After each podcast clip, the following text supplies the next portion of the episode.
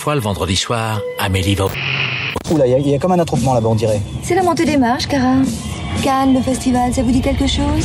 The film that won the Palme d'Or to Town. Wait, wait, wait, go Et d'ailleurs, il y a déjà un truc qu'il faut pas que j'annonce. Après toutes ces années de métier, ça me fait toujours un petit frisson. Peut-être je vais me voter Le Pen après ça. Madame, je n'écrirai rien sur ce film, c'est une merde. Vous le savez, il faut respecter cela. Nous ne sommes responsables de rien, nous nous excusons d'avance, bienvenue dans Pardon, le cinéma, le festival de Cannes. Continue et vous êtes partis pour une émission vraiment trop longue parce qu'on a beaucoup trop de films. Aujourd'hui, on va parler de 7 films et en plus, on est 6 autour de la table. Salut Alexis. Salut Victor. Salut Sophie. Salut, salut, salut. Salut Arthur. Bonjour. Salut Simon. Howdy ho. Et salut Marc. Bonjour. Et on va vous parler aujourd'hui de 7 films parce qu'on va vous parler de deux films en compétition, Boy From Even de Tariq Saleh et Frères et Sœurs d'Arnaud Desplechin. Marc vous parlera du documentaire Mariopolis 2 qui a été diffusé hier. Ensuite, vous retrouverez les aventures de Thomas à Cannes pour un nouvel épisode et on enchaînera sur un film de la semaine de la critique qui est Goutte d'or avec Karim Leclou, mais aussi un film à la quinzaine, à savoir Revoir Paris avec Virginie Fira, réalisé par Alice Vinocourt. Et on terminera par des calmes premières, des séances spéciales. Il y a trop de films, putain, avec notamment La Nuit du 12 de Dominique Moll et aussi 3000 ans à t'attendre, le nouveau George Miller avec Tilda Swinton et Idris Elba. Il y a trop de films dans cette émission. On va démarrer tout de suite avec Boy From Even. Du coup, on va pas perdre de temps. Boy From Even qui est un film de Tariq Saleh. Et si jamais vous n'en avez jamais entendu parler, petit extrait de bande-annonce pour recontextualiser.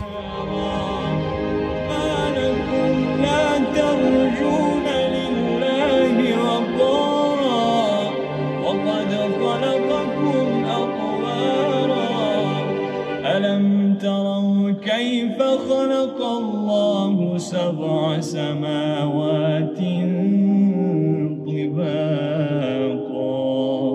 صدق الله العظيم. Boy From Even, donc, nouveau film de Tariq Saleh qui avait réalisé aussi Le Caire confidentiel, qui nous raconte ici l'histoire de Adam, un simple fils de pêcheur qui est admis à l'université Al-Azhar au Caire, une institution sunnite par excellence. Le jour de la rentrée, le grand imam de la mosquée, la plus haute autorité de l'islam sunnite en Égypte, meurt devant les étudiants. Débute alors une guerre sans pitié entre l'État et les membres de l'université pour lui trouver un successeur. On l'a vu ici et c'est Simon qui commence. Simon, qu'est-ce que tu as pensé de ce Boy From Even J'ai pensé qu'il était passionnant pour deux raisons. La première, déjà, euh, alors ça peut sembler un peu bateau de dire ça, mais ça ne l'est pas tant que ça à mon avis. Il aborde un lieu, un sujet, des thèmes que je ne connais pas, que je pense on est en France peu nombreux à connaître. Et il arrive à me les donner à appréhender. Donc ça déjà, ça me passionne. Vous allez me dire, on n'est pas venu là pour regarder des, des documentaires uniquement, certes, mais c'est une vraie donnée euh, intéressante. Et ensuite passionnant parce que le film ose un geste que je trouve radical et très puissant.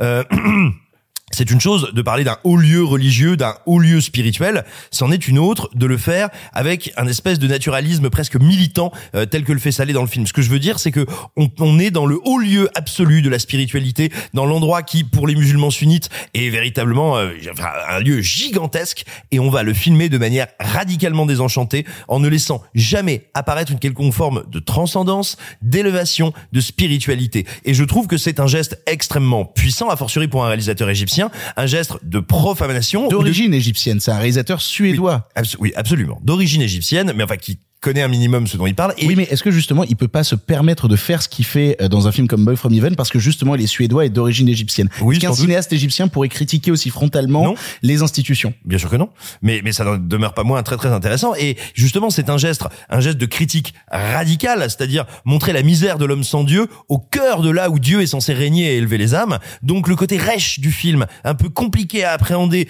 euh, naturaliste. Moi, je suis rarement un grand amateur de naturalisme. Je trouve que là, en revanche, c'est une vraie déclaration de style, c'est une vraie réflexion et c'est une, une, une forme de désacralisation et de critique du sacré que je trouve passionnante. Bah pour le coup, moi il y a plein de choses qui m'intéressent dans le film pour être tout à fait honnête avec toi et notamment euh, toute sa dimension thriller parce que j'aime beaucoup l'idée comment l'État va s'infiltrer un moment dans les institutions religieuses pour essayer de les parasiter de l'intérieur et je trouve qu'il y a deux trois scènes qui surnagent vraiment au mieux, notamment une scène où il y a un concours de chant et où justement le cinéma de Tariq Saleh à un moment ressort par un certain prisme esthétique. J'aime bien justement la manière dont il a de de filmer cette traversée au milieu rythmée par la musique, ça me plaît beaucoup. Le problème c'est que j'ai l'impression que c'est un film qui me crie continuellement au visage. Je suis un film plein de tension, je suis un film tendu, tu vas voir. Alors qu'en fait, la mise en scène se met jamais au diapason de ça. C'est un peu ça qui m'embête, c'est-à-dire que jamais le montage, jamais la mise en scène, jamais même le filmage va à un moment me faire ressentir la tension qu'ont l'air de ressentir les personnages. Parce qu'on parle quand même de personnes qui se font assassiner, on parle quand même de pression politique à base de menaces euh, du type si jamais tu fais pas ce qu'on te dit, on va buter ton père. Donc il y a vraiment des trucs assez terribles qui se passent dans le film et malheureusement, la mise en scène prend toujours un pas de côté, toujours du recul sur tout ça, sans me permettre de m'y immerger émotionnellement. Donc je suis un peu embêté parce que je suis toujours en demi-teinte. Après, j'avais pas vu la carte confidentielle, donc je sais pas si c'est un truc qui ressort dans euh, dans, dans sa filmo, si c'est une manière qu'il a de filmer. Pour moi, alors je- loin de moi l'idée de dire que les deux seraient radicalement opposés en termes de mise en scène. Néanmoins, euh, oui, il y a, y a deux, il y a des différences majeures dans l'appréhension du sujet, et je pense c'est pour ça que je trouve ça intéressant. C'est-à-dire que c'est pas son style en général, c'est que là, il s'est posé la question de comment je filme et comment je filme la disparition du sacré dans le l'antre du sacré. Et donc je la désacralise complètement. Ça devient cet être, cet univers gris, rationnel, froid, euh, atone presque. Non mais ça ça me plaît, mais le problème c'est que moi j'y vois qu'une note d'intention en fait. J'y vois une note d'intention que je ressens jamais dans la réalisation du film. Et ça m'embête un petit peu, ça me laisse un peu en dehors. Je garde quand même euh, la performance euh, d'un des comédiens qui joue alors c'est pas il joue pas le général, euh, j'ai oublié son Tu parles du policier. Euh... Oui, donc qui est pas vraiment un policier, qui est un mec qui bosse pour la sûreté de l'État dans le film et qui était le qui est le comédien qui était le premier rôle de de la carte confidentielle. Oui, Fares Fares. Voilà, Fares Fares, qui est je pense le meilleur personnage du film, ce mec qui est perdu, qui doit suivre les ordres, mais qui est un peu désabusé, qui sait pas trop où se foutre, avec ce, avec cette dégaine de, euh, bah, cette dégaine qui me fait penser à toi à 4 heures du mat quand tu sors de soirée. Vraiment, je pense que c'est à peu près ça, Simon. Et Nintendo. vraiment, ça ressemble à peu près à ça. Ça, ça me plaît beaucoup. Après, euh, ouais, je reste trop en dehors, alors que le film a tout pour m'intéresser, ça m'embête, quoi. Sophie. Alors, je suis plus intéressée par l'analyse qu'en fait Simon que par le film lui-même. Euh, je trouve qu'il est, euh, il est en effet plein de bonnes intentions, notamment sur la désacralisation. Je trouve ça vraiment très fort de le ramener vraiment euh, euh, à un thriller euh, très froid euh, sur quelque chose qui devrait être élevé. Et en effet, je trouve que tu as raison.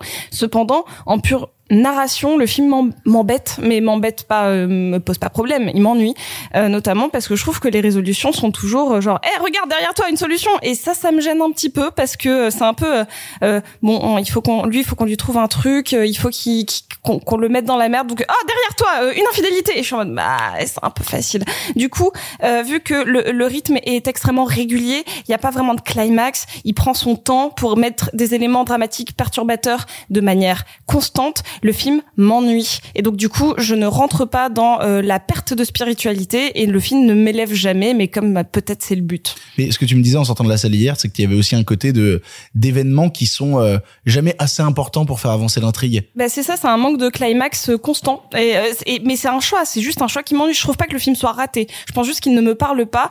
Et notamment, euh, et ça c'est peut-être bête à dire parce qu'il y a plein de films d'univers 100% masculin qui ne me qui, me- qui arrivent à me saisir. Mais là pour le coup, je me suis sentie très en dehors euh, par un espèce de manque de subtilité, de, de, féminité d'une certaine manière, et d'être concentrée sur un truc qui n'est pas venu assez partagé avec le spectateur et qui garde peut-être dans une certaine forme d'élitisme. Simon, un dernier truc à dire pour conclure sur Boy From Even?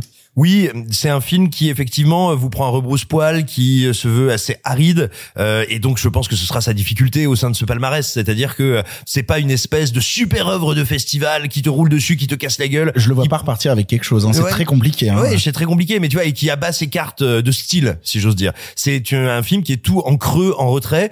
Euh, voilà, donc il faut le savoir quand vous allez le découvrir pour pas vous faire de mauvaises impressions. En gros, vous allez pas voir Elle est confidential à la mec, hein, c'est pas du tout ça. Euh, non, mais je dis ça en plus très sérieusement, tu vois. Bah oui, en plus je trouve que ça se tient. Oui, et donc il faut bien euh, réviser vos attentes, si j'ose dire. Mais si vous êtes prêt à aller voir justement une œuvre euh, tout en euh, tout en tonalité très basse, très fine et assez euh, intéressante, je trouve politiquement, là vous pouvez vraiment y trouver votre compte. On va continuer avec la compétition puisque a été présenté hier soir le nouveau film d'Arnaud Desplechin, frères et sœurs. Arnaud Desplechin habitué du Festival de Cannes qui avait notamment, bah, si on prend juste ces dernières années, présenté Roubaix une lumière et Tromperie, ses précédents films soit en Cannes première, soit en compétition. Si vous n'avez jamais entendu parler de frères et sœurs, petit extrait de bande-annonce pour recontextualiser. Plus sa notoriété grandissait, plus j'étais déchirée. Jamais cherché à réparer. Réparer quoi? Mais ma grande sœur. Arrêtez sa haine.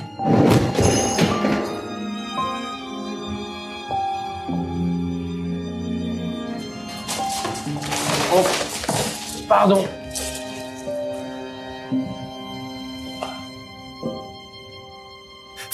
Donc avec Melville Poupeau, Marion Cotillard, mais aussi Benjamin Siskou ou Patrick Timsit, parce que c'est important de dire qu'il y a Patrick Timsit dans ce film, nous raconte l'histoire de Louis et Alice, un frère et une sœur qui sont fâchés depuis presque 20 ans. Ils se retrouvent après l'accident de leurs parents. Alors, euh, ce qu'il faut savoir avec le, le nouveau euh, Arnaud Desplechin, c'est que c'est pour la première fois les premières huées qu'on a entendues en salle de presse euh, hier soir. C'est-à-dire que quand le film s'est terminé, il y a eu oh, quelques applaudissements timides, on peut dire ça? Euh, oui, mais il y a surtout eu des, des huées et des rires. Ouais, beaucoup de rires à la fin, c'était euh, assez compliqué. Et donc du coup, frère et sœur a l'air de laisser pas mal de gens sur le carreau. Qu'est-ce que nous, on en a pensé, Arthur? Euh, moi, c'est un film que j'ai découvert en toute honnêteté un petit peu avant le festival, donc j'ai eu le temps d'y réfléchir parce que c'est un film qui m'a vraiment mis sur la touche et j'ai eu du mal à comprendre ce qui se passait. C'est-à-dire que c'est un film qui a tout ce que je déteste et qui pourtant m'a eu pendant au moins une heure et demie. Euh, c'est vraiment du cinéma bourgeois, euh, élitiste, euh, euh, qui s'é- s'écharpe sans qu'on sache trop pourquoi, parce qu'en fait, on n'a pas besoin de dire les choses. Et pourtant, j'ai chialé non-stop pendant une heure et demie. Vraiment. Où je me suis, j'ai été pris dans le, dans la pièce de théâtre et je me suis dit, ok, ça, ça m'émeut. Je ne sais pas pourquoi. Mais je sais, mais ça je, m'émeut. alors vraiment, il y a plein de fois où je peux comprendre pourquoi tu pleures. Là, je, j'arrive pas à le saisir. Et bah moi non plus. Et pourtant. Ouais, Euh, non, je ne saisis pas vraiment. Je sais pas, il y a eu quelque chose sur euh, cette relation qui n'existe pas, cette relation qu'on a envie de voir mais qui ne peut pas se produire. Je sais pas. En, en fait, je, je pense que j'y allais tellement à reculons que je me suis dit, on sait jamais. Et il s'est produit ça jusqu'à une scène qui se veut être le, un peu le climax du film parce qu'en gros t'as c'est un frère et une- un frère et une sœur qui ne se parlent plus pendant une heure et demie tu veux qu'ils se parlent et au moment où ils se parlent il se passe tellement rien que là je suis sorti du film en me disant mais en fait ils se foutent de ma gueule en fait, c'est le moment précis où mes, où mes larmes se sont séchées. J'ai fait, ok, donc là, en fait, Arnaud se fout de ma gueule. Et j'ai passé les 15 minutes à être énervé contre le film. Tout ça parce que leur deux mères s'appellent Martha, mais. Non, mais c'est très surprenant comme sensation. C'est-à-dire que vraiment, j'étais, mais, mais vraiment chaud de larmes. Vraiment, je, il y a, y a tout- quand même, euh, il se passe des choses dramatiques. Alors peut-être que c'est surécrit, surjoué. Évidemment, mais moi, je trouve que Cotillard, elle est excellente, par exemple. Vraiment, je la trouve excellente. Poupeau, à la limite, il joue du bedos, pourquoi pas, mais vraiment, je la trouve incroyable. Et puis, il se passe cette scène où vraiment, j'avais envie de les claquer tous les deux. J'avais envie d'attraper leurs deux têtes et leur faire boum boum boum. C'était terrible. Donc en fait, le ressenti que j'ai, il est très euh, très compliqué parce que j'ai pas, je peux pas détester et en même temps euh, j'ai détesté. Enfin, je, je suis vraiment confus. Ça, ça me prouve quand même que on peut être touché par des choses qu'on n'aime pas.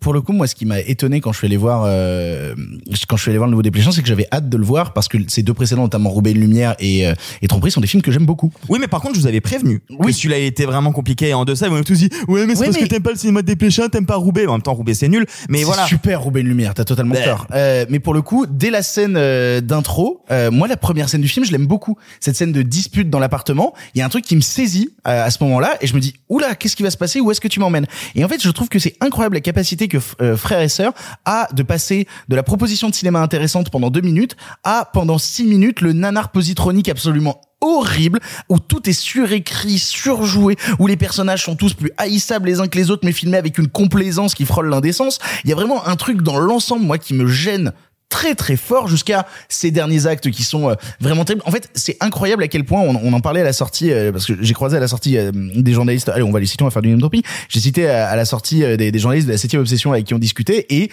euh, qui disaient ça quand il y a des gens qui commencent à raconter oui, le cinéma français, c'est des drames clichés, bourgeois et tout, leur montrez pas ce film là parce que c'est vraiment je pense la quintessence horrible et en plus assez raté à plein de niveaux de ce que c'est que le drame bourgeois français absolument horrible. J'avais putain, je m'étais promis de pas dire bourgeois euh, en parlant de frères et sœurs. Ouais, mais là, c'est compliqué quand même. Hein. C'est- C'est vraiment compliqué. C'est très Enfin, elle, c'est compliqué, une actrice de théâtre méga connue et lui, il est auteur. Enfin, tu vois, c'est vraiment Et la ils se bourgeoisie disputent, euh, entre- euh, ils se disputent chacun dans des livres opposés et je suis désolé moi je peux pas m'empêcher je sais pas si c'est un sous-texte volontaire dans le film mais à chaque fois que je regarde leur dispute entre frères et sœurs c'est vraiment une dispute où t'as l'impression qu'ils se sont rentrés les poils à une époque et que euh, c'est une euh, je te pique ton expression de rentrer les poils Simon euh. Je t'en prie, je suis heureux de faire Flores.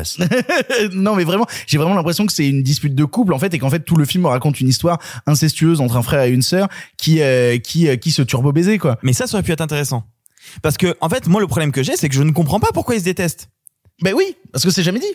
Si on m'explique un tout petit peu plus qu'il s'est passé quelque chose comme de l'inceste, là, effectivement, le film prend une toute autre ampleur. Oui, mais le problème c'est que là tout ce qu'on a, c'est Melville Poupeau qui prend de l'opium et qui va dans les quartiers chauds de Roubaix euh, pour pour être là en mode "Eh, t'as pas de l'opium frère Euh, Ouais, je t'envoie un snap." Tu fais "OK, très bien." Juste après, on a Marion Cotillard qui euh, nous refait une Gilles Lelouch dans Bac Nord en mode "Mais tu connais pas ma vie Tu connais pas les quartiers nord." OK, OK, très bien Marion, calme-toi. Après, on a Patrick Timsit qui fait du cheval et qui rejoint Golshifteh Farahani qui s'est perdu dans les hauts montagnais Alors, Vraiment. euh, ça, moi, j'aime bien. oui, Ouais, non, mais pour le oui. coup, c'est le meilleur perso du film, Patrick, Patrick Timsit limite. Ah, pour Ouais, moi, c'est que le alors attends, mais, euh, la, scè- la, La, scène, scène où il fait la blague des crevettes est moyenne. Hein. Non, non, mais la scène chez le psy, où, il, où même à l'écriture des Pléchins, il s'est pas rendu compte, genre, alors maintenant, je n'ai plus de scénario, je n'ai plus de dialogue, tout ce que j'ai, c'est des listes d'anxiolytiques à citer les uns après les autres.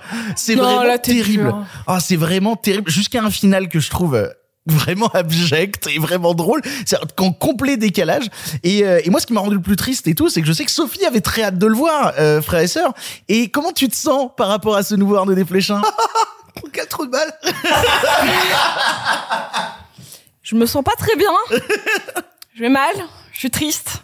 Euh, non, je suis embêtée parce que euh, le film a deux lectures possibles, euh, une lecture incestueuse ou une lecture complètement gratuite. Moi, j'aime bien la lecture complètement gratuite parce que je trouve ça intéressant dans beaucoup de familles que des gens se détestent pour rien et que ça prenne des ampleurs dramatiques et que c'est souvent au moment du décès des parents, on le voit bien le nombre d'histoires d'héritage et autres. Là, ça va pas sur ce terrain-là, mais l'idée c'est la même. C'est pourquoi euh, les gens seraient-ils obligés de s'aimer au sein d'une famille? Et c'est quoi la pure détestation gratuite? Ça c'est un film ça m'intéresse. C'est aussi un film pour moi sur l'érotomanie et sur euh, le syndrome d'avoir envie sans cesse d'être aimé et adulé et adoré. Donc les thématiques me parlent, euh, le surjeu ou la surécriture ne me gêne jamais chez des pléchins, donc là ça ne me gêne pas du tout. Je trouve ça plutôt fort et plutôt bien fait. Oui, on était d'accord que quand même en termes de surécriture, c'est vachement moins bien géré qu'un tromperie par Mais exemple. tromperie c'est pas surécrit. Pas du tout, Pas du tout, j'ai C'est basé sur un texte, c'est très bien écrit. le style et la surécrit. surécriture. C'est Ah ouais, pas c'est pareil. pas pareil. Ah, non, non. Tromperie n'est pas surécrit du tout et puis c'est mot pour mot le texte de Philippe Roth, donc tu peux pas le dire que c'est surécrit. La misogynie en moins. La- oh, oui, oui. Ouais, c'est un autre débat. Euh, mais en tout cas, euh, là, là, il y a clairement de la surécriture volontaire, très théâtralisée, et je suis emmerdée parce que euh, il y a des moments où qui m'élèvent et il y a des moments où je suis mais gênée de ouf parce qu'en effet, c'est quasiment nanardesque, notamment sur la fin. Et donc je trouve que c'est un film en demi-teinte, donc je peux pas l'aimer, je peux pas le haïr parce que il euh, cesse sans cesse de de me prendre et de me rejeter et, euh, et c'est une sensation bizarre devant un film qu'on attendait autant. Alexis. Ouais, euh, non. euh, alors, je joue la carte de la transparence euh, avec les auditeurs. Euh, compte tenu du rythme du festival et du fait que j'ai chopé la crève à cause de la clim, j'ai un peu dormi au début du film. Voilà. Mec, si on devait dire à chaque fois qu'on dort, euh, laisse tomber. hein. Oui, mais Parlerai pas de film. Ah, c'est le moment où on est devenu détestable. Ça y Euh, est. non, en fait, moi, il y a un truc qui me plaît beaucoup dans Frères et Sœurs, c'est sa scène d'ouverture. Je crois que ça a déjà été dit autour de cette table. Ouais, tout à fait. Le problème, c'est que moi, à la fin de, la fin de cette scène-là, pour moi, c'est la fin du film, d'un point de vue thématique. C'est-à-dire qu'il a déjà balancé toutes ses cartes. On a déjà compris, ok, Melville Poupeau et Marion Cotillard se vouent une haine viscérale, spectaculaire, outrancière. Et c'est tout. Le film ne nous dira jamais plus que ça, en fait. Je trouve qu'il rentrera jamais vraiment dans le, dans la, l'analyse de pourquoi cette haine-là. Il va, il va jeter quelques pistes, il va lancer quelques cannes à pêche euh, à droite à gauche qui vont jamais mordre et on termine le film en se disant juste d'accord. Donc tout ça pour ça en fait. Euh, moi ça me pose problème. Je souscris complètement la fin du film et c'est vraiment c'est difficile de pas sortir l'argument du privilège bourgeois blanc quand on voit la fin du film quoi. Bref, euh, mais en fait moi ce qui me gêne surtout c'est que c'est un film qui est en compétition et qui est bourré, mais vraiment bourré d'erreurs techniques qui seraient rédhibitoires dans une école de cinéma en fait. Et ça, ça me pose vraiment problème. Il y a des panoramiques qui sont flous, il y a des fins de mouvement qui sont dégueulasses, il y a des bascules de plan qui ne fonctionnent pas. Ça n'est pas possible dans un film de cinéma. Ça, pas en compétition au Festival de Cannes quoi. Ah ouais, moi ça m'a fait cet effet-là au début quand t'as Patrick Timsit et, Poul- et Poupeau qui se rejoignent et que t'as la caméra. En fait, on dirait la fonction de stabilisation automatique de YouTube Mais où t'as la caméra qui devient floue, qui fait des. C'est très du- probablement, c'est très probablement un travelling mal calé, stabilisé numériquement et c'est dégueulasse. C'est dégueulasse, c'est mal cadré, il y a aucune composition, c'est euh, vraiment minable. Mais je pense que c'est un film qui a été vraiment tourné euh, un peu à l'arrache. Je, je serais pas surpris que Desplechin soit parti en mode full sûr de lui, très confiant de son de son sujet, très confiant de son histoire, et que du coup il se soit pris les pieds dans le tapis parce que il faut parfois la vigilance de, de, la contrainte, la vigilance de ah merde là je suis sur un sujet compliqué, peut-être je peux me ramasser. Ça se sentait pour moi dans Tromperie, qui est un film que j'aime bien. Euh, Tromperie, on sentait que il était intimidé par le par sa démarche d'adapter l'œuvre de Philippe Ross et du coup il était on ne peut plus perfectionniste dans ses cadrages, dans l'utilisation de son décor, dans sa direction d'acteur. C'était un film qui était qu'on soit réceptif au style ou pas, très rigoureux. Là, la rigueur, elle a foutu le camp, quoi. C'est-à-dire que par moment, c'est un, un mauvais téléfilm amateur de France 3, quoi. C'est consternant. Simon pour conclure. Eh bien, euh, j'entends beaucoup de vos, de vos reproches. Je commencerai par dire moi aussi quelle est la limite évidente du film. Pour moi, euh, Desplechin nous refait un grand drame amer de famille, comme il en a fait déjà beaucoup, surtout comme il en a fait de brillants. Et donc tout d'un coup, eh ben on voit les coutures. Et quand en plus les coutures sont parfois grossières, comme tu l'as très bien dit Alexis, c'est très problématique. C'est-à-dire que moi j'aime plutôt beaucoup le scénario, j'aime beaucoup retrouver les ruptures de ton à la dépléchin, même si je les trouve moins intéressantes que d'habitude. C'est-à-dire que moi les moments que vous trouvez nanardesques, je les aime parce que ils m'apportent des espèces de contrastes, ils se colorent les uns les autres d'une manière qui, sur moi, fonctionne et a un effet de fascination assez fort. Et même la fin en mode saga africain ambiance de la brousse, euh, je veux dire, qui est... Oh là là. Ah non, parce que c'est ça, hein, je veux dire, attention, Ah, c'est... c'est littéralement ça. Ce ouais. voyage qui me fait grandir de l'intérieur. Voilà. Et ben, mais quand bien même, je, elle participe aussi moi du rapport d'amour-haine que j'ai avec les personnages et je pense pas que ce soit inconscient de la part de Desplechin. Euh, mais voilà, le gros problème c'est qu'il refait un geste qu'il a déjà fait bien des fois et de fois bien plus incarné, bien plus puissante et en plus il le fait après quatre longs métrages extraordinaires. Il a fait un enchaînement avec euh, trois souvenirs de ma jeunesse, Roubaix, euh, Les fantômes d'Ismaël, la version longue et euh, mon dieu mon dieu mon dieu mon dieu euh, Tromperie. Et là du coup, c'est très frustrant et un peu désolant de le voir euh, bah, on a l'impression non pas regarder en arrière mais repartir en arrière. Cela étant dit, euh, je trouve qu'il y a des qualités d'interprétation exceptionnelles. Comme on le disait, je trouve qu'il y a dans les ruptures de ton des trucs assez intéressants, incroyables qu'on voit pas ailleurs et qui sont plus conscients qu'on ne veut bien le dire. Donc il y a plein de choses qui font que moi j'adore, je prends du plaisir à voyager dans le film et je trouve que les huées qui s'est pris euh, quoi 48 heures après la recette des lasagnes par euh, Jerzy Skomilowski, je trouve ça un peu honteux à Cannes. Voilà. Vous l'aurez compris, euh, on aime majoritairement tous, pas beaucoup, euh, frères et sœurs, euh, mais Simon est là pour le défendre comme il défend souvent les films mal aimés. On va laisser la parole à Marc parce que Marc est allé voir un documentaire euh, réalisé par Mantas Gvedaravichus, réalisateur lituanien qui avait déjà fait le premier film Mariupol et qui vient de... Bah, Comment, comment expliquer ça facilement en fait? J'arriverai pas à l'expliquer facilement. Je pense que je vais te laisser la, la parole. Tout ce qu'on peut dire, c'est que le cinéaste est décédé aujourd'hui parce qu'il a été tué par euh, l'armée russe alors qu'il réalisait le documentaire qui a été projeté à Cannes. Tout à fait. Vous en avez peut-être enten- entendu parler. C'était il y a un mois, au début du mois d'avril. Vous avez peut-être vu passer le nom d'un cinéaste lituanien que vous ne connaissiez pas, que moi je ne connaissais pas avant de découvrir son assassinat. Euh, et donc, il était en train de réaliser un documentaire sur le siège de Mariupol, qui fait suite un documentaire qu'il avait fait il y a quelques années, qui s'appelait bah, Mariupol premier du nom. Parenthèse disponible gratuitement sur Arte TV, donc euh, vous pouvez le voir euh, sans problème. Et donc euh, qui est un documentaire tout simplement euh, journal de bord, si vous voulez. C'est-à-dire que il est au sein d'un immeuble de- dans Mariupol, immeuble avec des habitants qui vivent dans les sous-sols, qu'il ne va pas quitter. Il a une caméra et il filme au jour le jour euh, le récit des habitants, c'est-à-dire euh, euh, faire des excursions euh, aux alentours du bâtiment pour aller trouver des vivres, pour aller trouver euh, un générateur électrique, pour aller trouver des bricoles, euh, les scènes de dîner, les scènes de vie, les scènes de mort, les scènes d'espoir, etc. Bref, le quotidien d'une population non armée en train de connaître un siège avec en arrière-plan sonore les explosions, les missiles qui tombent sur Mariupol, etc.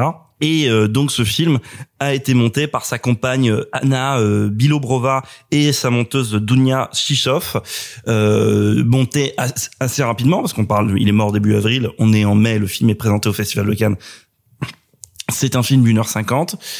Euh, je vais commencer tout de suite par le défaut du film. C'est son défaut. Le film dure 1h50 et il a été monté rapidement et ça se voit. C'est aussi un film qui est le témoignage de la vie et de la mort de son propre auteur avec cette forme brute qui n'a pas été travaillée, qui est laissée euh, telle quelle et présentée telle quelle au Festival de Cannes. C'est-à-dire, si vous voulez, pour être un peu grossier, le film est quasiment un bout à bout des séquences qui ont été tournées chronologiquement parlant. Alors ça, c'est très beau parce qu'en plus il y a énormément de, de moments de pause entre des séquences qui sont très belles et d'autres séquences où euh, il ne se passe pas grand-chose, où juste on regarde par la fenêtre le chaos, euh, le chaos du monde dehors. En même temps, euh, tu, tu vois, en voyant le film, il y a ce, il y a ce truc un peu cruel et malgré le respect pour la personne qui est quand même morte en tournant ces images, mais de se dire que dedans, moi personnellement, je pense qu'il y a un excellent, un, formidable en l'état vu ce qu'il a tourné, je dirais court métrage de 40 minutes, tu vois, ou 45 minutes. Euh, mais euh, 1h50, ça m'a paru euh, euh, ça m'a paru délicat et en même temps c'était émouvant, tu vois, de voir ça à Cannes. Et, euh, et dernière chose, par contre, il y a quelque chose qui m'a qui m'a impressionné. Euh, bon, évidemment, les images on les connaît, vous les avez vues ailleurs, puis c'est tourné vraiment caméra au point, euh, c'est un peu flou et tout. Bon, en plus ça participe au réalisme euh, parfois du, du de l'ensemble. Il y a un travail sur le son pour le coup, qui est impressionnant. Peut-être parfois trop impressionnant aussi à cause du mixage qui va spatialiser des explosions euh, à gauche, à droite, derrière, etc. Bon, qui évidemment rendent compte de l'immersion de dans, dans le siège. Euh, bref, c'est un beau film, essayez de le voir et voyez si vous pouvez le premier sur Arte. Film plus important que réussi donc. Euh, ouais, j'en sais rien, mais je vais réfléchir un peu dessus parce que je pense que c'est typiquement le genre de film où déjà je vais me renseigner un petit peu plus sur la carrière de son cinéaste que je connais mal et peut-être le revoir plus tard aussi peut-être dire, nous qui avons été très critiques au moment de la cérémonie d'ouverture sur l'intervention euh, en direct pendant la cérémonie de Zelensky, dire que en fait c'est ça, c'est ce dont tu viens de parler, de très rapidement dans un festival comme Cannes être capable de montrer ces images-là, ça c'est effectivement la manière dont un festival peut être politique de manière intéressante. Moi j'ai une question de pure curiosité, c'est euh, comment ils réussissent à, à conclure le truc alors que lui n'avait pas terminé son tournage? Bah c'est un journal de bord et il s'arrête. Oui, je veux dire c'est la, la, guerre est tout pas simplement. finie, hein, je veux dire, euh, faut- désolé pour la parenthèse grossière, mais le journal, le journal d'Anne Frank, qui s'arrête à un moment, tac et c'est fini. Tu vois ce que je veux dire? Ok. C'est-à-dire, t'as, t'as, t'as, des entrées euh, qui ne sont pas chapitrées dans le film, juste une des successions d'images. Tu vois bien les jours qui passent. Bah, il y a un moment et tu et de toute façon, toi spectateur, bon, quand tu vas voir ce film, bah, tu, tu sais. Donc tu sais qu'à un moment ça va s'arrêter. Mais après, euh, je veux pas dire, en dire trop pour les gens qui veulent découvrir le film. Notre envoyé spécial à Cannes est toujours présent sur la croisette et essaye de voir un film. En effet, Thomas est toujours sur la croisette pour essayer de voir un long métrage. Il croise beaucoup de réalisateurs et il nous permet de faire un jour sur deux un placement de produit. Oui, vous le savez et vous respectez Respectez cela. cela. C'est l'heure du deuxième épisode des aventures de Thomas à Cannes. Les aventures de Thomas à Cannes. Épisode 2, 13h15, la croisette.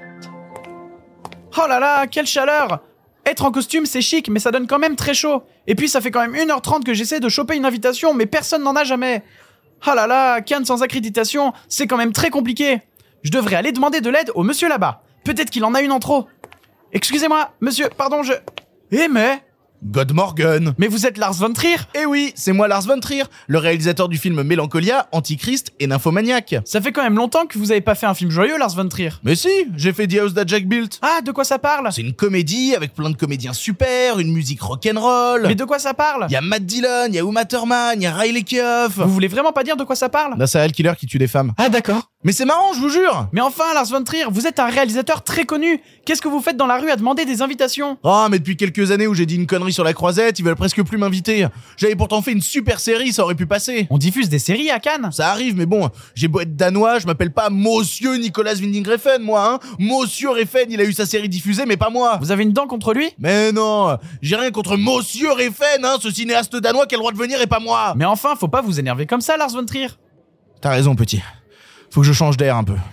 Et tu sais ce que je fais quand j'ai besoin de bouger Vous faites un tour en Allemagne J'utilise NordVPN. Quoi Vous aussi Un VPN te permet soit de délocaliser ton IP à l'étranger afin de contourner un blocage géographique, soit de masquer ton IP afin de te protéger sur Internet. Mais qu'est-ce que vous avez tous à faire des placements de produits? C'est pas possible Avec plus de 5400 serveurs répartis sur plus de 60 pays, les plus rapides du marché, notamment en Allemagne, il vous suffit d'un seul clic pour vous loguer à l'étranger. Et c'est disponible sur votre ordinateur, votre mobile et même votre télévision Android connectée. Je crois que j'ai déjà entendu quelqu'un me dire ça. Si en déplacement à l'étranger, notamment au Danemark, le pays de Monsieur Nicolas Winding Refn, vous voulez retrouver vos programmes français favoris, il vous suffit de NordVPN pour vous y rendre virtuellement. J'utilise moi-même NordVPN et je n'ai jamais été déçu. Et en cas de doute, c'est même garanti au remboursé sous 30 jours. Mais j'ai besoin d'une invitation pour ce soir, pas dans 30 jours. En ce moment, NordVPN propose une offre de moins 62% sur l'abonnement 2 ans. Cela fait seulement 2,77€ par mois. Et en bonus, vous aurez un mois gratuit et une protection anti-menace contre les trackers et les logiciels malveillants. Pour cela, il vous suffit d'utiliser le code promo PARDON sur le site de NordVPN ou tout simplement le lien nordvpn.com slash pardon disponible en description. N'hésitez pas.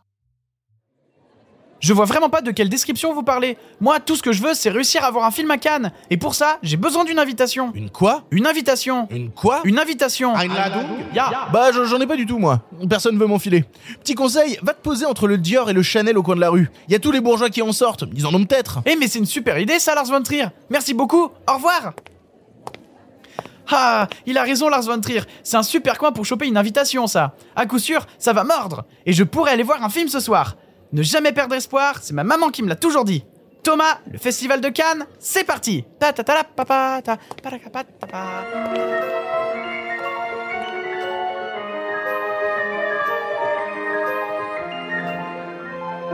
Bravo Thomas, j'espère que tu vas réussir à trouver une invitation pour aller voir un film et bravo aussi d'avoir croisé Lars von Trier sur la croisette. Euh, bravo à toi. Hein. Il croise encore une fois du beau monde, voilà. Incroyable. Moi, Ouais. je suis très jalouse, encore Ouais, une fois. C'est très très fort. On va continuer à enchaîner parce qu'avec Alexis, hier, on est allé à la semaine de la critique pour voir le film Goutte d'or, le nouveau film de Clément Cogitor qui avait notamment fait le long métrage Ni le ciel ni la nuit qui avait été diffusé. Alors, Ni le ciel, ni la terre. Ni le ciel ni la terre, voilà, je suis bourré, excusez-moi. Euh, ni le ciel ni la terre qui avait été diffusé lui aussi à la semaine de la critique. Goutte d'or avec Karim Leclou, petit extrait pour recontextualiser. Les gars, tu les mets plus ici. De quoi tu parles? T'es chez nous ici. Non, c'est chez personne le métro. Tu les lâches. Ton truc à la salle avec tout ce monde là. Faut que t'arrêtes, c'est plus possible. Tu t'approches pas de chez moi, il est bien ça. Mais qu'est-ce qu'il faut pour que tu comprennes? Goutte d'or, donc ça raconte l'histoire de Ramsès, 35 ans, qui tient un cabinet de voyance à la Goutte d'or à Paris. Habile manipulateur et un peu poète sur les bords, il a mis sur pied un solide commerce de consolation. L'arrivée d'enfants venus des rues de Tanger, aussi dangereux qu'insaisissables, vient perturber l'équilibre de son commerce. Alexis, on l'a vu ensemble, qu'est-ce que tu as pensé de Goutte d'or? Alors déjà avant, euh, moi ça fait un petit moment que j'entends euh, parler euh, du cinéma de Clément Cogitor et plutôt en bien. J'ai toujours malheureusement pas eu le temps de rattraper ni le ciel ni la terre, mais je suis très très heureux moi d'avoir vu d'avoir vu ce Goutte d'or parce que c'est c'est un film qui a réussi à la fois à satisfaire toutes mes attentes et en même temps à m'emmener vers vers un ailleurs euh, de cinéma qui m'intéresse. C'est moi je trouve que c'est un film qu'il faut pas aller voir en tête avec le pitch en tête. Je pense que c'est pas une bonne idée parce que pour moi le, le pitch du film fonctionne presque comme un leurre. On nous vend un film noir avec une dimension un peu fantastique, des petites touches de fantastique du moins, et puis euh, une enquête euh, sur une disparition, etc. En fait, pour moi, l'enjeu du film n'est pas là. L'enjeu du film, il est ailleurs. Il est dans sa représentation du quartier de la Goutte d'Or. Donc, faut comprendre grosso modo, Barbès, Rochechouart, La Chapelle pour les Parisiens. C'est des quartiers assez populaires euh, qui ont un- malheureusement un historique euh, de délinquance un peu plus élevé que la moyenne et qui sont situés dans le nord de Paris. Euh, c'est là notamment où il y a un très très gros problème de toxicomanie euh, avec le crack depuis plusieurs années pour resituer. Et ce qui est intéressant, c'est que je trouve que le, film de Cogitor arrive à marcher systématiquement sur deux chemins différents. À la fois une approche totalement naturaliste de, ces quartiers-là. Moi, pour les avoir euh, un peu fréquentés et continuer à les fréquenter par moments, je me retrouve complètement dans son portrait un peu un peu aride, un peu un peu gras, un peu funeste de, de ce quartier-là. Et puis en même temps, d'avoir de vraies touches, de vrais moments de poésie et de suspension qui fonctionnent très bien et qui bah, vont dans le sens du parcours du personnage, qui est donc une espèce de de marabout slash escroc euh, qui fait donc euh, qui donne euh, des, des petits papiers à distribuer à la sortie du métro et qui euh, permet le retour de l'être aimé ou genre de truc. Et en vrai, c'est intéressant d'avoir ces petites incursions de fantastique dans un quotidien qui, dès le départ, nous est présenté comme totalement dénué de fantastique. On nous dit dès le début, bah voilà, ce mec-là, il a un complice dans sa salle d'attente pour faire croire qu'il a du succès, il y a un trou dans son mur pour qu'il puisse observer ses c'est un arnaqueur à 100%. Donc on sait, nous spectateurs, on se prépare à une histoire qui va être totalement débarrassée de fantaisie. Et c'est pas le cas arrive cette bande de gosses qui parlent exclusivement arabe, euh, qui viennent, qui arrivent de manière totalement euh, euh, inattendue, qui rentrent chez lui, qui foutent le bordel, qui ont des intentions un peu troubles, des motivations troubles, et qui a- viennent, viennent se faire greffer au film une espèce de, de, de, de dimension fantomatique, quelque chose d'un petit peu, ouais, d'un petit peu autre. C'est un film qui, moi, va, va me demander du temps pour être pleinement digéré, mais euh, si vous avez l'occasion de le voir en salle, je vous le recommande vivement. Non mais je suis d'accord, moi j'ai été euh, vraiment intéressé par euh, par euh, Goutte d'or parce qu'en fait c'est un film qui parle de magie et c'est ça qui est intéressant parce que j'ai le sentiment que ce que raconte Clément Cogitor à travers Goutte d'or, c'est l'idée que la magie existe encore mais qu'aujourd'hui elle a été marchandisée, elle a été utilisée à mauvais escient. Et en fait, il te le raconte à travers justement ce pari de la débrouille et de la démerde parce qu'il y a plein d'instants des choses qui paraissent euh, naturelles et simples dans ce pari-là trouve une dimension de magie, une dimension insolite. Je pense notamment au gardien du parking pour ne pas révéler euh, le truc dans le film. Mais il y a toujours en fait derrière les apparences une dose de magie et une dose, euh, voilà, euh, je vais pas dire d'absurde, mais en tout cas une autre vision des choses possibles. Et c'est ça qu'essaye de dévoiler Clément Cogitor dans le film, c'est justement cet autre pari, ce pari qui parfois dissimule ses intentions, mais pour en fait se cacher et créer aussi une économie parallèle et créer aussi bah, une dose de magie. Et c'est ça qui est passionnant avec le, le- le personnage de Karim Leclou. C'est un personnage qui est continuellement dans le faux et qui à un moment se retrouve dans le vrai malgré lui. Et ça le perturbe. C'est très étrange quand tu vis dans le mensonge, quand tu vis dans la dissimulation, de soudainement à un instant te retrouver face à quelque chose que tu as toujours dissimulé et qui pourtant en fait était vrai. Je trouve ça plutôt réussi, je trouve ça plutôt intéressant intéressant. Je vais pas répéter tout ce que tu as dit parce que je te trouve assez juste sur euh, sur euh, Good Door. C'est un film qui nous a beaucoup intéressé et qui prouve encore une fois que euh, Karim Leclou est un des meilleurs comédiens de sa génération. C'est-à-dire que moi je l'avais découvert à Cannes à l'époque à la quinzaine avec Le Monde est à toi et puis il y est repassé plusieurs fois depuis parce que bah, notamment il était dans Bac Nord l'année dernière et là maintenant dans dans Good Door. Karim Leclou à chaque fois qu'il vient à Cannes c'est toujours un moment de cinéma plus qu'intéressant et je trouve que Good Door c'est ça. C'est encore une fois un moment de cinéma plus qu'intéressant. Du côté de la quinzaine, par contre, il y avait le nouveau long métrage de Alice Vinocourt avec Virginie Efira et Benoît Magimel que Sophie est allée voir pour faire un petit résumé parce qu'on n'a pas d'extrait de bande-annonce dessus. Ça raconte l'histoire de Mia qui est prise dans un attentat dans une brasserie parisienne. Trois mois plus tard, alors qu'elle a toujours pas réussi à reprendre le cours de sa vie et qu'elle euh, ne se rappelle que de l'événement par bribes, elle décide d'enquêter dans sa mémoire pour retrouver le chemin d'un bonheur possible. Sujet euh, pas simple, euh, Sophie. Tu l'avais 8h30 ce Ouais, matin, je- ça, ça, ça décrasse, ça réveille. Ça, ça fait beaucoup pleurer. Oui, tu m'étonnes. C'est c'est très très triste et c'est c'est fait. Je, ça, je, je tiens vraiment à le préciser. Euh, le film est fait avec les meilleures intentions du monde et c'est euh, j'ai pu entendre le Q&A qu'il y avait après et donc entendre la réalisatrice parler de son film parce que il est dédié à Jérémy. À la fin, il y a marqué à Jérémy, sachant que ça ne parle pas du tout des attentats du 13 novembre, mais en même temps, oui. C'est-à-dire que juste elle a délocalisé, euh, enfin, elle a créé d'autres attentats, quoi.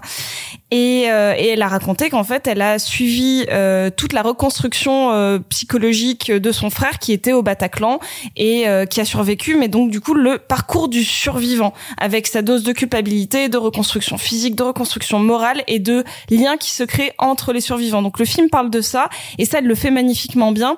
Et si le film s'appelle Revoir Paris, c'est aussi la redécouverte d'une ville qui fait mal, d'une ville en deuil et elle-même pendant le tournage de son film a dû euh, préciser que c'était un tournage alors qu'elle voulait filmer Paris de manière très naturaliste sans préciser que c'était un tournage avec des figurants et tout ça. Sauf qu'à chaque fois qu'ils étaient obligés de mettre des, bougies, des fleurs, des trucs comme ça, en fait, les gens se regroupaient parce que Paris est encore en deuil.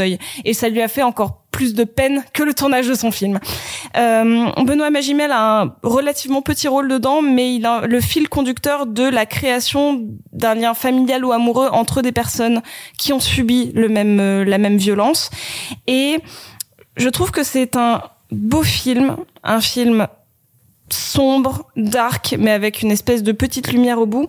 Le seul reproche que j'ai à faire à Alice Winocourt, dont j'aime vraiment beaucoup le travail et dont j'avais adoré Proxima, c'est que c'est une personne brillante qui intellectualise beaucoup, mais qui, euh, malgré certaines incroyables intentions, des fois, elle n'arrive pas du tout à le mettre en scène. Euh, toute la partie sur le deuil et la reconstruction, ça marche, mais par contre, il y a une espèce d'enquête sur Virginie Efira qui cherche la personne avec qui elle était dans les cuisines pendant la fusillade et que euh, cette personne n'est pas n'a pas de papier et que c'était euh, une personne euh, qui habite bah, justement dans le quartier euh, de la Goutte d'Or etc et que c'est un travailleur euh, bah, au, au black quoi et donc elle a tout le mal du monde à le à le retrouver sauf que ça elle sait elle sait pas le filmer elle arrive pas à filmer le mélange d'enquête et de reconstruction et donc du coup il y a un déséquilibre dans son film et on passe de moments de larmes déchirants à des moments presque un petit peu de gêne.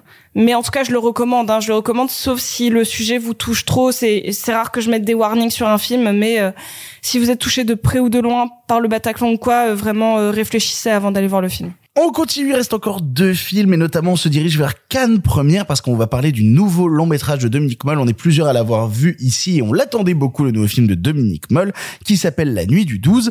Euh, petit extrait de bande-annonce pour recontextualiser. La PJ, on raconte que chaque enquêteur tombe un jour ou l'autre sur un crime qui le hante. J'en peux plus de tous ces connards. Ça me rend haineux. Elle se met à vous tourner dans la tête jusqu'à l'obsession. Arrête, ça vous bouffe de l'intérieur. Maintenant Arrête-toi Ça vous dévore.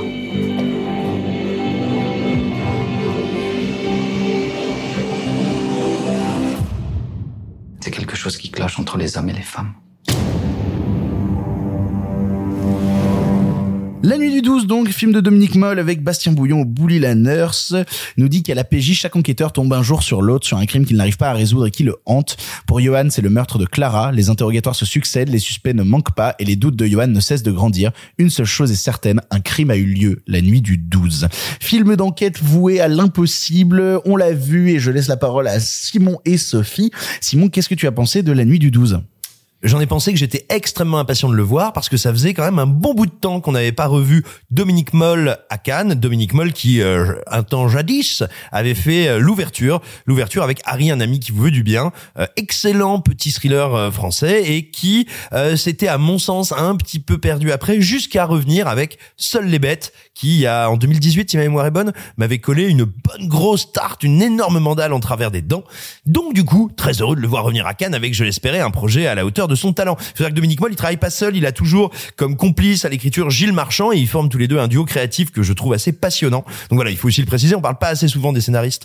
Et donc, bref, la nuit du 12. Eh ben écoutez, la nuit du 12, c'est un peu euh, Simon Werner a disparu qui rencontre Zodiac, qui rencontrerait un goût pour le théâtre et pour euh, la manière de croquer les personnages qui serait entre Feydeau et Molière, je déconne pas, et une noirceur infinie absolument infinie. C'est un film qui est qui est très difficile de classer parce que tu ris énormément. Il y a un espèce de grand écart permanent entre l'horreur, la glauquerie de la tragédie qui se déroule et bah, la conscience de l'absurde de ces policiers qui naviguent entre témoins, suspects, parents éplorés et qui peuvent, qui sont à, un espace privilégié pour voir ce moment où les jonctions ne marchent pas, où on est parent, on est éploré et en même temps on est sous une telle pression qu'on sort une énormité, où on est flic, on est à bout de nerfs et en même temps il faut vraiment décompresser en sortant une saloperie.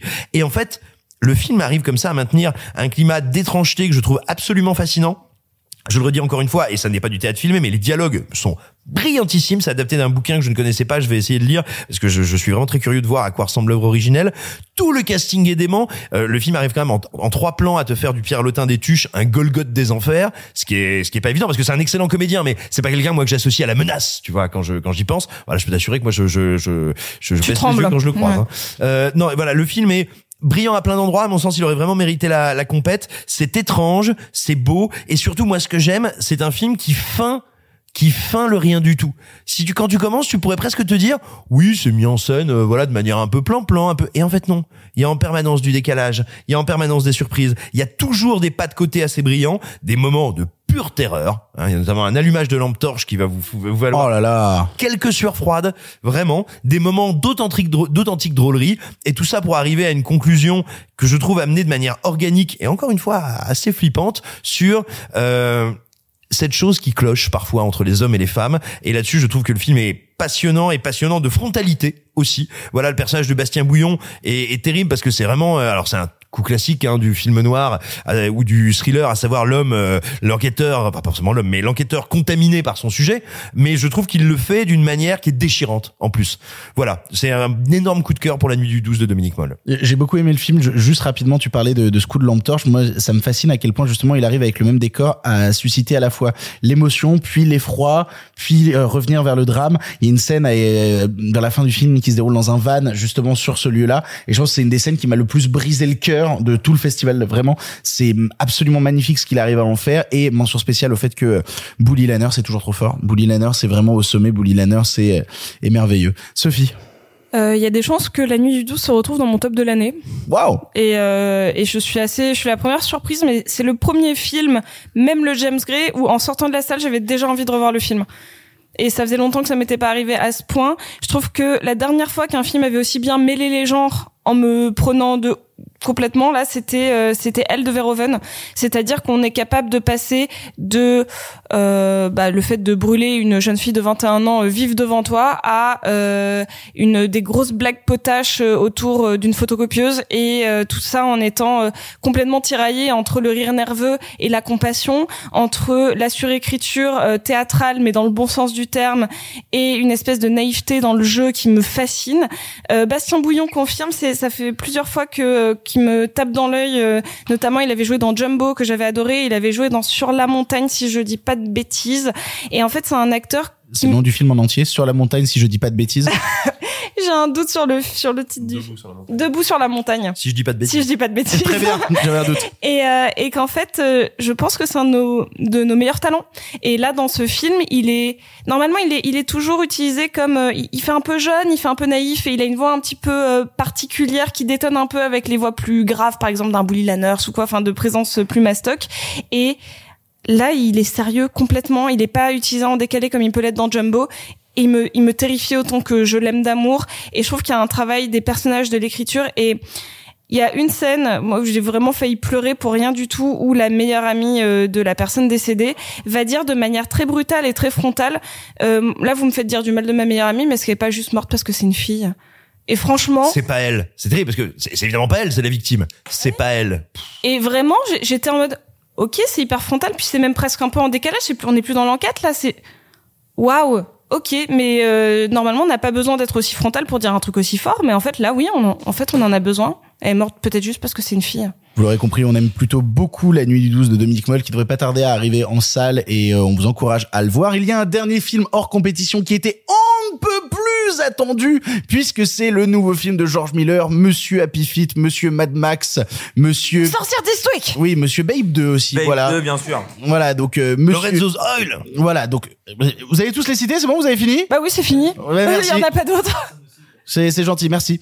Du coup, euh, 3000 ans à t'attendre, nouveau film de George Miller, petit extrait de bande-annonce pour recontextualiser.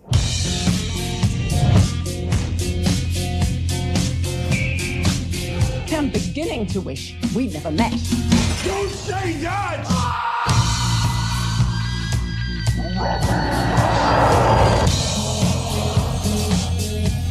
Make a wish! Save yourself! I have a wish. 3000 ans à t'attendre, donc nouveau film de George Miller avec Tilda Swinton et Idris Elba nous raconte l'histoire de Alitea, une Britannique solitaire et amère qui est en voyage à Istanbul. Elle y découvre une ancienne bouteille dont sort un djinn qui lui offre trois vœux. Apathique et sans désir d'aimer ou d'être aimée, cette femme demeure incapable d'imaginer un seul vœu. Leur conversation dans une chambre d'hôtel va avoir des conséquences auxquelles personne ne s'attendait. On l'a euh, quasiment tous vu ici Non, sauf euh, Bah Sophie. non, parce que moi je suis allée voir un film sur des attentats, ok? Quelle ambiance On l'a quasiment tous vu ici. Je vais laisser la parole à Arthur. Arthur, qu'est-ce que tu as pensé de ce nouveau George Miller? Euh, c'est une sensation assez rare, mais que j'adore. Vous savez, je suis sorti de la salle. Euh, je l'ai vu, je, je l'ai pu le voir un peu avant le festival. Je suis sorti de la salle en me disant, waouh, c'est vraiment très bien. Et pour vous donner une grille de lecture par rapport à Letterboxd, je suis sorti en me disant, oh, c'est un bon 3,5. Puis le temps passé, je me dis, oh, finalement, c'est un 4. Et maintenant, je suis en train de me dire, Hmm, c'est un 4,5. Et je suis en train de me dire, mais est-ce que ce serait pas plus? C'est un film qui a énormément grandi. Je ne comprends pas ce qui me touche à ce point. Je pense que ce qui me plaît, c'est le geste. Premièrement, c'est donc le premier film qu'il fait depuis Fury Road, qui, on sait, a été extrêmement compliqué par ce, pour ce, pour ce pauvre George Miller, qui est un monsieur qui vieillit, qui a plus beaucoup d'auditions, qui est fatigué, et qui va y retourner. Il va faire le préquel de Furiosa. Donc tu te dis, il est ma boule, il y retourne. Bah, à son âge, j'aimerais avoir encore la capacité d'avoir autant d'idées de mise en scène. hein. Voilà. Mais c'est dingue. Et tu te dis, donc il va faire une petite pause au milieu, entre les deux, pour se reposer. Tu dis, il va faire un truc, un huis clos. En, tu, alors tu, peux penser que c'est un film de pandémie, alors que c'est un film qu'il a envie d'adapter depuis les années 90. Et en fait, il te fait un truc énorme. En fait, il te raconte mille histoires. En fait, j'ai vérifié l'info, hein, juste pour vous le sachiez. Le budget du film, c'est 60 millions. C'est trois fois moins que le Aladdin de Guirichi. Et pourtant, il y a des meilleurs effets spéciaux que dans le Aladdin de Guerici. Et, et Il y en a trois fois plus. Oui, Et en plus déjà. La, la comparaison, elle est logique parce que c'est littéralement euh, les, les mille et une nuits, tu vois, euh, ce mythe du génie de la lampe qui va te raconter des histoires. Moi, je crois que ce qui me plaît le plus, c'est que j'ai l'impression que c'est George Miller qui veut revenir un peu à la base, encore une fois pour euh, se reposer de Fury Road et qui revient à la base de ce que c'est le cinéma, à savoir raconter des histoires. Et c'est pas juste raconter des histoires. Là, il questionne en fait le geste de raconter des histoires. Est-ce que raconter des histoires au final ça, ça suffit? Est-ce que c'est suffisant dans nos vies? Parce que le personnage d'Alitea, c'est quelqu'un qui ne vit que de ça, que des histoires. Et leur leur rencontre, leur relation qu'elle a avec le génie qui est joué d'ailleurs par Idris Elba avec des grandes oreilles mais qui est quand même sexy. Et et centré autour de ça, le rapport que l'on a avec les histoires, c'est c'est très beau, c'est extrêmement euh, perturbant. Je pense que ça va décevoir beaucoup de gens. Et c'est parce que justement, je n'avais aucune attente que je pense que le film m'a autant plu. Et ça, pour le coup, je pense que ce sera dans mes euh, dans mes dans mes dans mon top de fin d'année à moi aussi. Ouais, gros coup de cœur moi pour le, le nouveau euh, le nouveau euh, film de, de George Miller que j'attendais énormément déjà parce que je suis un immense fan de, de Tilda Swinton donc euh, juste l'avoir existé à l'écran euh, me procure un peu de bonheur et puis surtout parce que quelle inventivité quelle en fait il y a un truc déjà dans, dès la première partie du film son travail de la transition il n'y a pas un seul cut pour faire un cut. Il y a toujours un effet sonore où soudainement on a les, les, les roues de l'avion qui se transforment en roues d'un véhicule. Il y a toujours une nouvelle idée pour amener une nouvelle scène. Puis soudainement on part dans les histoires, dans les contes de mille et une nuits. Et c'est marrant parce qu'il joue sur un, un truc très très très très fin, euh, Miller avec le film qui peut de temps en temps risquer de tomber dans le ridicule, alors qu'en fait jamais. C'est toujours sur les limites et notamment il s'amuse en créant des créatures un peu étranges, en jouant sur les différents niveaux de langage, en jouant sur plein d'histoires d'amour. En fait, c'est marrant parce que au-delà de- du fait de parler d'histoire, c'est un film qui te parle d'amour et d'amour impossible. Et continuellement, c'est que ça. C'est à chaque fois qu'on prend une histoire d'amour, une histoire d'amour fantasmée et qu'on se met à la confronter au réel, qu'est-ce qui se passe? Et je sais qu'il y a des gens qui, euh, dans la pièce ici, euh, ont du mal avec le dernier acte du film qu'on spoilera pas, mais pour moi, c'est com- complètement dans, euh, oui, euh, notamment euh, Alexis et Marc. Euh, C'est-à-dire qu'en fait, pour moi, le dernier acte, c'est littéralement la mise en application de ce qui est dit dans le film. C'est-à-dire encore une fois, qu'est-ce qui se passe quand une histoire d'amour est confrontée au réel et comment le réel va à un moment la déliter. Et réussir à faire tout ça avec un tel brio dans la mise en scène, avec un nombre d'idées qui ne s'arrête jamais. Le, le film dure 1h50, j'ai pas vu passer une seule seconde du long métrage. J'ai passé un moment fou devant et j'ai vraiment qu'une hâte, c'est le revoir. Est-ce que t'as pleuré? Euh, J'ai versé une larme à la fin. Ah, le dernier bah. plan, le dernier plan. Le dernier plan, il est Ouais, terrible. Ouais, non, j'ai j'ai j'ai j'ai versé ma petite larme à la fin. Ça m'a pas autant traumatisé que le James Gray, mais, mais j'ai versé ma petite Oh, le larme. regard de Marc quand j'ai dit ça. Ouais, mais on va laisser la parole à Marc. Marc, qu'est-ce que toi t'en as pensé? C'est un film qui, euh, dans la carrière de, de Miller, on va dire, s'inscrit euh, plutôt dans une veine euh, Les sorcières d'Eastwick, c'est-à-dire un film qui questionne euh, le rapport au récit, le rapport à, à l'imaginaire, parce que donc des histoires de, une histoire de génie, une histoire de vœux à exaucer. Euh, c'est un film qui, dans un premier temps, euh, m'a beaucoup fait penser euh, du Robert Zemeckis, parce qu'il y a toute une réflexion sur euh, la matérialité ou l'immatérialité du récit de la narration. Euh, le personnage de Tilda Swinton est narratologue, etc. Euh, voilà, le film est théoriquement euh, très intéressant. Il est, euh, il est ensuite d'un point de vue euh, cinématographique et narratif extrêmement plaisant parce qu'en fait c'est un film de, c'est un film où, disons, George Miller peut s'amuser avec le récit, contrairement à Mad Max Fury Road. Et je ne dis pas ça comme reproche à Mad Max Fury Road, mais Mad Max Fury Road, c'est un récit euh, euh, Linéaire. euh, voilà, linéaire, westernien, c'est la chevauchée fantastique, c'est un point A, un point B, etc. Bon, euh, c'est un film qui n'a pas 150 000 possibilités narratives. Euh, là, évidemment, avec euh, ces, ce, ce récit encadrant et euh, ces, hum, ces sortes de, de, de, de, de sketchs de génie à l'intérieur de, enfin de Jean plutôt, à l'intérieur de ce récit, il s'amuse. Après, euh, derrière cet, amu- enfin derrière cet amusement qui vraiment m'a fait passer un bon moment et qui cinématographiquement est extrêmement plaisant parce que euh, George Miller était un cinéaste doué, a des transitions euh, extrêmement bien vues, euh, a un sens visuel, un sens des mouvements d'appareil qui est toujours phénoménal. Revoyez Happy Feet 2. Euh, maintenant derrière ça, le film, je l'ai pas pris au-delà d'un d'un amusement, tu vois. Je dirais même qu'il m'a un petit peu embêté vers la fin, mais ça c'est un, un- je sais qu'un reproche que que partage Alexis, donc je vais le laisser, je vais laisser parler de ça. Et, euh, et c'est un film en plus pour lequel j'ai pas forcément d'intérêt particulier pour son, pour le récit encadrant et pour le duo de comédiens, parce que je trouve Bon, Tilda Swinton un peu atone dans ce film et Idris Elba qui n'est pas un très bon acteur. Quoi va pas. J'ai même pas vu le film, mais tu mens. Non mais et- non mais surtout Idris Elba n'est pas un très bon acteur, n'a jamais été un très bon acteur et là est un peu limité. Euh, donc voilà, c'est un beau film vraiment euh, et je et il y a plein de choses à, à dire en matière de, de, de narration, de cinéma, etc. Mais voilà, pas pas plus pour moi. Alexis? Euh, ouais, non, je, alors, je souscris assez à ce qu'a Marc sur le- le- l'aspect euh, théorique du film. Moi, j'aime bien. Bon, c'est un truc un peu, c'est un plaisir de cinéphile, mais j'aime bien quand le cinéma parle de lui-même. Et c'est exactement ce que fait le film de Miller, mais en sachant qu'il retourne lui aux sources originelles de la narration, c'est-à-dire la narration orale. Et c'est ça qui moi m'intéresse dans le film, c'est que je sais qu'il y a beaucoup de gens qui vont rester sur le carreau parce que c'est un film qui est visuellement très perturbant, très dépaysant, qui tente des trucs, qui les réussit pas tous d'ailleurs, parce que c'est un film qui est très frénétique. Donc parfois on voit qu'il y a des effets spéciaux qui manquent un petit peu de finition. On voit qu'il y a des des choses qui. Je dis ça, non mais je dis ça sans reproche parce que justement le film est dans une énergie. Mais un peu à la permanente qui va privilégier la ça, générosité ça. à la finition. Parce que- Euh, mais ça pose aucun problème quand c'est bah, dans bah, ce but-là. pour, euh, pour euh, poursuivre ta comparaison, quand on regarde Time and Tide, visuellement c'est brillantissime et les effets spéciaux sont éclatés parce qu'il a pas le temps en fait. Le film est beaucoup beaucoup trop chargé pour être euh, parfaitement euh, maîtrisé. Et je retrouve ça dans le film et ça me plaît. C'est une frénésie qui est une frénésie de jeunesse en fait et ça me plaît de voir un, un cinéaste vieillissant s'attaquer à, un- à un projet comme celui-là. Maintenant, moi, le souci, c'est effectivement le troisième acte du film. Euh, je ne précise pas ce qui, ce qui s'y passe, mais après une heure de, de vraiment de contes, de mythes et de légendes qui euh, donnent au film une vraie grandeur narrative et thématique, là d'un seul coup on revient à une architecture beaucoup plus intime avec un couple euh, un couple à la nature particulière hein, évidemment, mais qui essaie de se de se trouver un équilibre.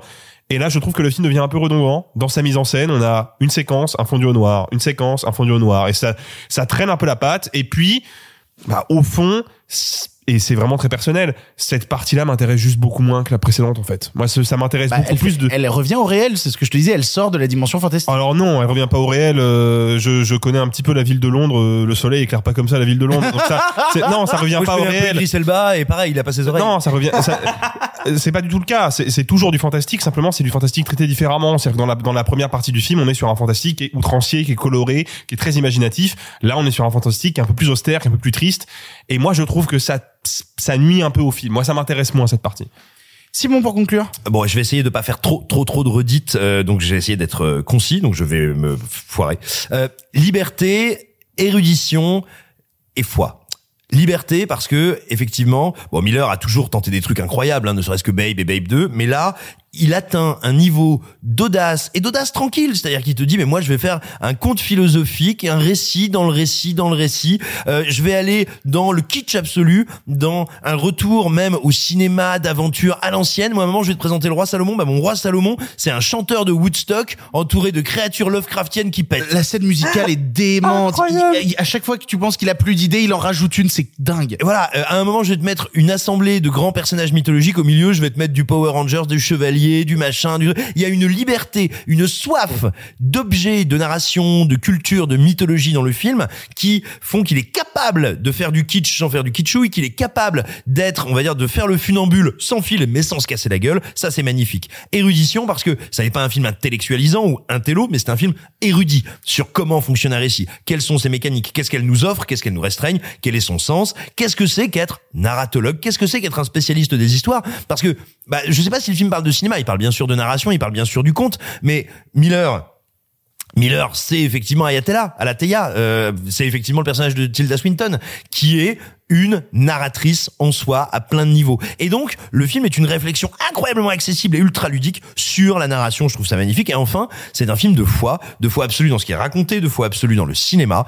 Et, et ça fait du bien. C'est-à-dire que tout ça peut ne pas être au service d'un truc méta, peut ne pas être au service d'une franchise, peut ne pas être au service euh, d'un pur, d'un strict objet commercial, mais d'un acte de foi, de quelqu'un qui croit dans le fait d'être sauvé par les histoires, sauvé quitte à être maudit, quitte à tomber, qu'il y a là-dedans une forme de sacré immense et donc tout ça en fait bah alors pas un blockbuster parce qu'il n'a pas un budget de blockbuster mais le film de divertissement américain le plus puissant et étonnant vu depuis des années. C'est ainsi que se termine cette émission très chargée de pardon le cinéma, cette euh, cette pastille canoise où on voit beaucoup de trucs Ça là. fait hein. beaucoup, ouais. Ouais, là, là, ça commence à faire vraiment beaucoup beaucoup Et de demain, ce sera pire, non Euh, non, demain ce sera léger. Demain il y a le nouveau Mungyu. Il y a le Mouret, il y a le Mouret, il y a le Mouret. Oui, il y a le Mouret. Dupieux. Il y a le Dupieux, il y a le Oslund. Et le Mouret. Oui, il y a- et le Mouret, Sophie, on a compris le Mouret. Ah putain. À avoir Cannes et puis Mouret. Ah là là, c'est terrible. Euh, D'ailleurs, est- est-ce qu'on raconte le fait qu'on a vu Emmanuel Mouret et, euh, et Vincent Macken hier soir? Ah bah écoute, on les a vus de loin, ils se sont posés à la, à la, euh, sur une terrasse et franchement je me suis sentie euh, comme mes 13 ans quand je voyais Kyo de loin genre ah. De Kyo et Emmanuel Mouret, il n'y a qu'un pas. Euh... Mais un gros pas. Ouais, un très très gros pas. Je remercie tous les gens autour de la table d'avoir participé à l'émission. Merci beaucoup Alexis. Vivre et laisser mourir. Voilà. Oh bien. Waouh. Merci beaucoup Sophie. Merci. Merci beaucoup Arthur. Merci. Merci beaucoup Simon.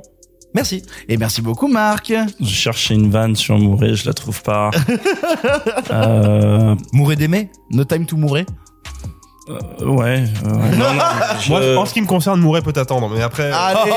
Oh, allez, j'arrête là-dessus. Bonne journée. Très bien, bonne journée. On est là pendant tout le festival de Cannes. On est aussi sur Sens Critique, sur les réseaux de Sens Critique. N'hésitez pas à nous suivre. Et si jamais vous voulez nous voir en vrai, les places pour la Cigale sont en description. On fait la centième à la Cigale le 15 On est juillet. aussi sur TikTok, télé Non. Telegram, euh, Caramel. Ah, euh, Russia Today France. euh, Allez, salut, salut.